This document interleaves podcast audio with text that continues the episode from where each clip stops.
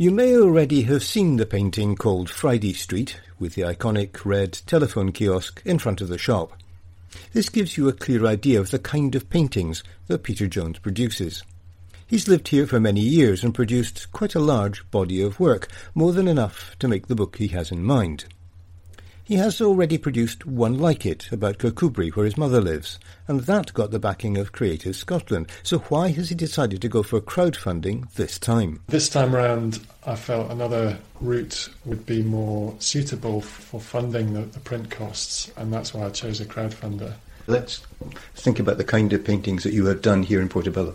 I paint mainly houses and buildings. So, for example, the old town hall, which is now the police station, or Findlay's, the butchers, the Dalriada, as well as private homes. And I love Portobello with its enormous variety of styles and personalities uh, of the buildings. It's like an endless source of inspiration for me. And you've been part of the Porty Art Walk for what, two, three years now? I've done it for two years running now. I've been very fortunate to exhibit my work at the Ramp House, which is an award winning house uh, designed by Ian and Thea McMillan. And the Art Walk's been fantastic as a way of showing some of this, this local work that I've produced. So you've begun to pick up something of a following here? I suppose so, yes. But quite recently, I've been painting and exhibiting for nearly 20 years and living in Portobello for just under 14 years. And it's really only in the last three or four years that I've begun to uh, get my work more seen and, and known locally in Portobello. Yes, you're in the Velvet Easel Gallery, I believe. Yes, so I've had work there for two or three years, and I, I also now sell some limited edition prints there. It's great to have the velvet easel. It's been needed in, in Portobello, I think, for, for some time. As listeners will know, we profiled the velvet easel just a, a few weeks back. So, what do you want people to do? I've said that I would launch this book of Portobello paintings at this year's Art Walk, which is at the, the first two weekends of September. I need to raise a little bit over £2,000 to pay for the print costs of the book. I've set up a crowdfunder page and people will be able to purchase pre-sales of the book at a, a, slightly preferential rate, as well as some of my limited edition prints of, of Portobello buildings. So in a sense, these are the kind of rewards they will get for supporting the publication of this book. That's right, yes. They'll, they'll certainly be getting something for their support I just hope that I can get enough to, to make the project come into reality. Have you had any clue from speaking to people around here whether there is interest in backing you this way? Yes, I have a little bit. Quite a few people have seen the, the Kirkcudbright book, uh, and the Portobello book will follow the same format. It's quite a small format, but high quality. The individual pictures in it are actually really rather attractive, and there's information on the facing page about what you're actually looking at. That's right, yes. And yeah, I've certainly felt there is an appetite for this. One or two people have seen the Kirkcudbright book and said, oh, you should do one of Portobello. I've had some really positive feedback from people through Facebook and other friends locally.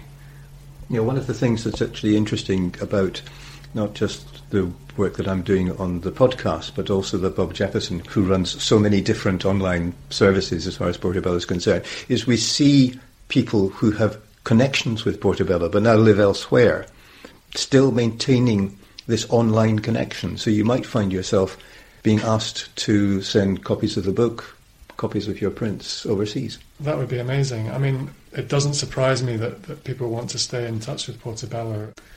It's a wonderful place full of wonderful people, and certainly in, in Edinburgh, there's, there's no other place that sort of grabbed me in the way that Portobello has. Right, you've described the content, the individual buildings that you have painted. What kind of style have you chosen to paint in? I work very quickly. I don't like too much detail. I don't like my watercolours to be overworked. And so I think what you get is something quite fresh, hopefully. It sounds quite spontaneous. Yes, and I, and I think that works well with the medium. And for me, the thing with watercolour is not to try and control it too much. If you work quickly out, out of doors, it's trying to hold on to that spontaneity and freshness. So it's, it's watercolour, but you also have ink as well. The ink provides the outline, and the watercolour is the reflection of what you're seeing. That's right. Yeah. So the ink is a, is a line drawing produced quite quickly. You know, I love the drawing aspect as much as, as the colour. Yes, I suppose it, it provides the sort of foundations for the colour to be applied afterwards.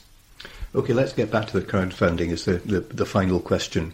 What's the minimum and what's the maximum that people will be asked to contribute to this? And what kind of rewards do they get for these individual sums of money? When the, the book's produced, it will retail at £6. So on the crowdfunder, I'll be selling copies for £5. There'll be a bundle of five copies for £22, and then there'll be another award with a book and a limited edition print, which will be £55, and then a book and two prints for £100. So what people will be getting will be an advantageous price on these items. They'll get an, an idea of the kind of things they'd be buying from a look at, for example, at your own Facebook page.